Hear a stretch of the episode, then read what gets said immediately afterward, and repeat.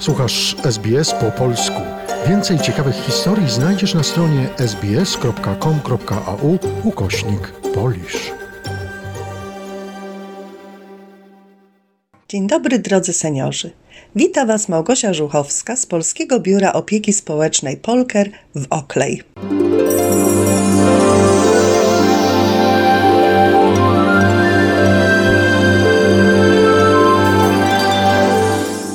Justynka Tarnowska o Elizie Orzeszkowej. 18 maja obchodzimy 112. rocznicę śmierci Elizy Orzeszkowej, polskiej pisarki epoki pozytywizmu. Dzisiaj chcielibyśmy opowiedzieć o botanicznej pasji orzeszkowej, o której pisała dr Helena Ozonkowa na łamach pisma historyczno-krajoznawczego na Białorusi. Zainteresowania przyrodnicze Elizy Orzeszkowej są mało znane. A czym były w jej życiu?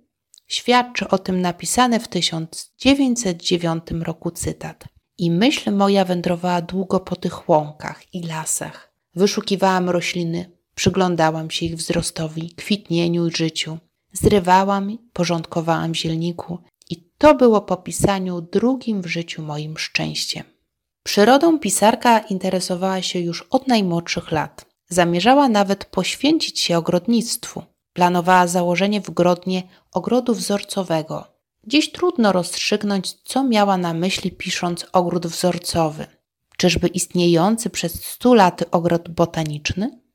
Przypomnieć należy, iż w Grodnie jako jeden z pierwszych w Europie ogrodów botanicznych został założony w 1775 roku przez francuskiego botanika i lekarza Gilberta Jean Emmanuela ogród przy nowo powstałej Królewskiej Szkole Lekarskiej.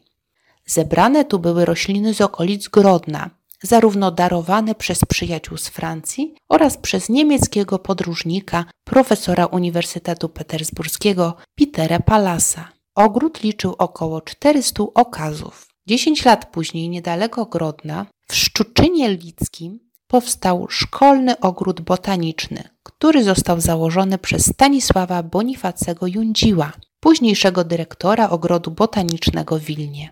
XVIII-wieczne badania w tym regionie zaowocowały powstaniem podręczników poświęconych botanice. Orzeszkowa niewątpliwie znała tę pozycję literatury botanicznej. Mieszkając w Grodnie, Orzeszkowa wyjeżdżała na kilkumiesięczne wakacje do pobliskich wsi Kwasówki, Swisłoczy, Miniewicz, Poniemuni, Białowieży, Putryszek i Łunie. Zbierała tam rośliny lecznicze i stamtąd pochodziły eksponaty bogatego zielnika nadniemiejskiej flory. W tę dziedzinę zainteresowań wprowadzały pisarkę ludowe zielarki. Zbieranie ziół, często w towarzystwie wiejskich lekarek, to był pierwszy etap zielarskich prac pisarki. Potem następował proces konserwacji zebranych roślin oraz ustalenie systematyki i nazywnictwa łacińskiego. W konserwacji, polegającej głównie na umiejętnym suszeniu, nadal pomagały jej bogate w doświadczenie wiejskie lekarki. Orzeszkowa była uczennicą pojętną, bo rozmiłowaną w kwiatach i ziołach. Osiągnęła znaczny stopień doskonałości. To dzięki tym umiejętnościom powstał zielnik, a także kolejna pasja pisarki tworzenie obrazów i kompozycji suszonych płatków kwiatowych i ziół. Rośliny naklejała na kolorowe kartony lub jedwabne materiały. Z tych elementów tworzyła albumy florystyczne, stoliczki i tace pod szkła.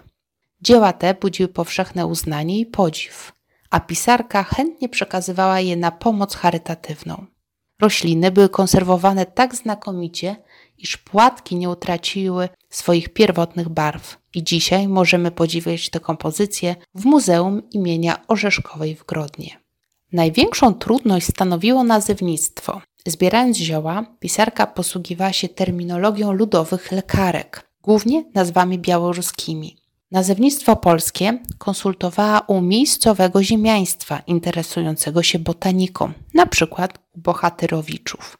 Pozostawała trudność największa podanie nazw łacińskich dla białoruskich określeń.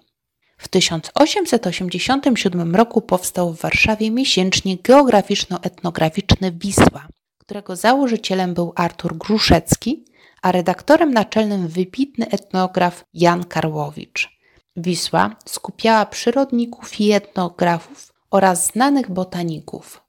Za pośrednictwem naczelnego redaktora lub bezpośrednio do botaników Orzeszkowa zwracała się z prośbą o pomoc w rozwiązaniu trudnych problemów systematyki oraz łacińskiego nazewnictwa roślin.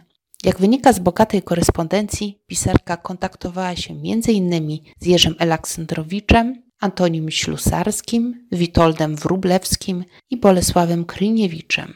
Orzeszkowa otrzymała wszechstronną pomoc naukową. Wszyscy udzielali rad, sprawdzali prawidłowość oznaczeń roślin i ustalali systematykę i nazewnictwo.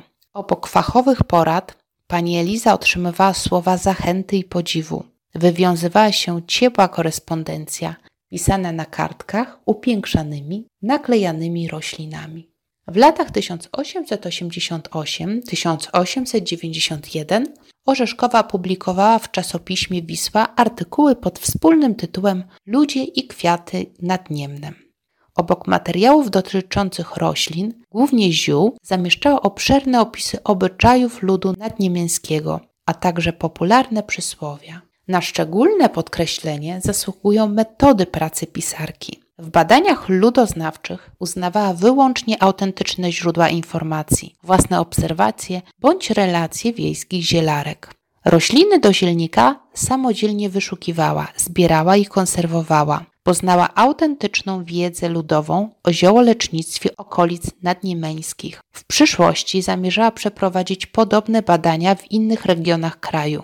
W wyniku badań i konsultacji powstał zielnik liczący 460 pozycji. Były to rośliny, dla których udało się ustalić odpowiedniki łacińskie dla nazw białoruskich i uszeregować zgodnie z systematyką. W 1967 roku na łamach Zielarskiego Biuletynu Informacyjnego Henryk Bigoszcz donosił, iż na Białorusi ukazała się książka pod tytułem Nieuprawne rośliny lecznicze, gdzie wymieniono orzeszkową jako fanatycznie lubiącą przyrodę, znawczynię ziół i ziołolecznictwa. Do dzisiaj zachowały się dwa albumy florystyczne autorstwa Elizy Orzeszkowej, które można oglądać w Muzeum Literatury imienia Adama Mickiewicza w Warszawie. W ramach miniserialu Zbiory opowieści Muzeum Literatury poświęciło piąty epizod etnobotanicznej pasji Elizy Orzeszkowej. Z dokumentu dowiadujemy się m.in. o tym, że Eliza Orzeszkowa była ekspertką od preparowania roślin. Została poproszona o wybranie roślin do wieńca przygotowywanego na krakowskie uroczystości pogrzebowe Adama Mickiewicza. Wybrała rośliny z terenów Litwy i dbała, by były one odpowiednio zabezpieczone i przygotowane tak, aby jak najdłużej zachowały świeżość. W wieńcu znalazły się m.in. kalina, ławatek i szczaw.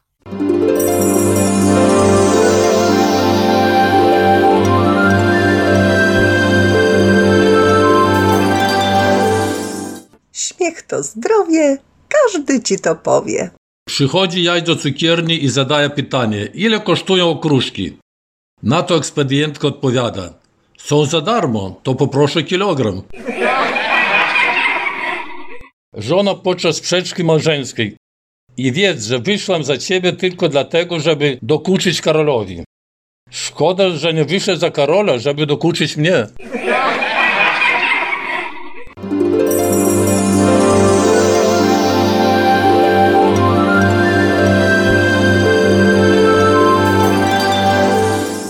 Dziękuję za wysłuchanie dzisiejszej audycji.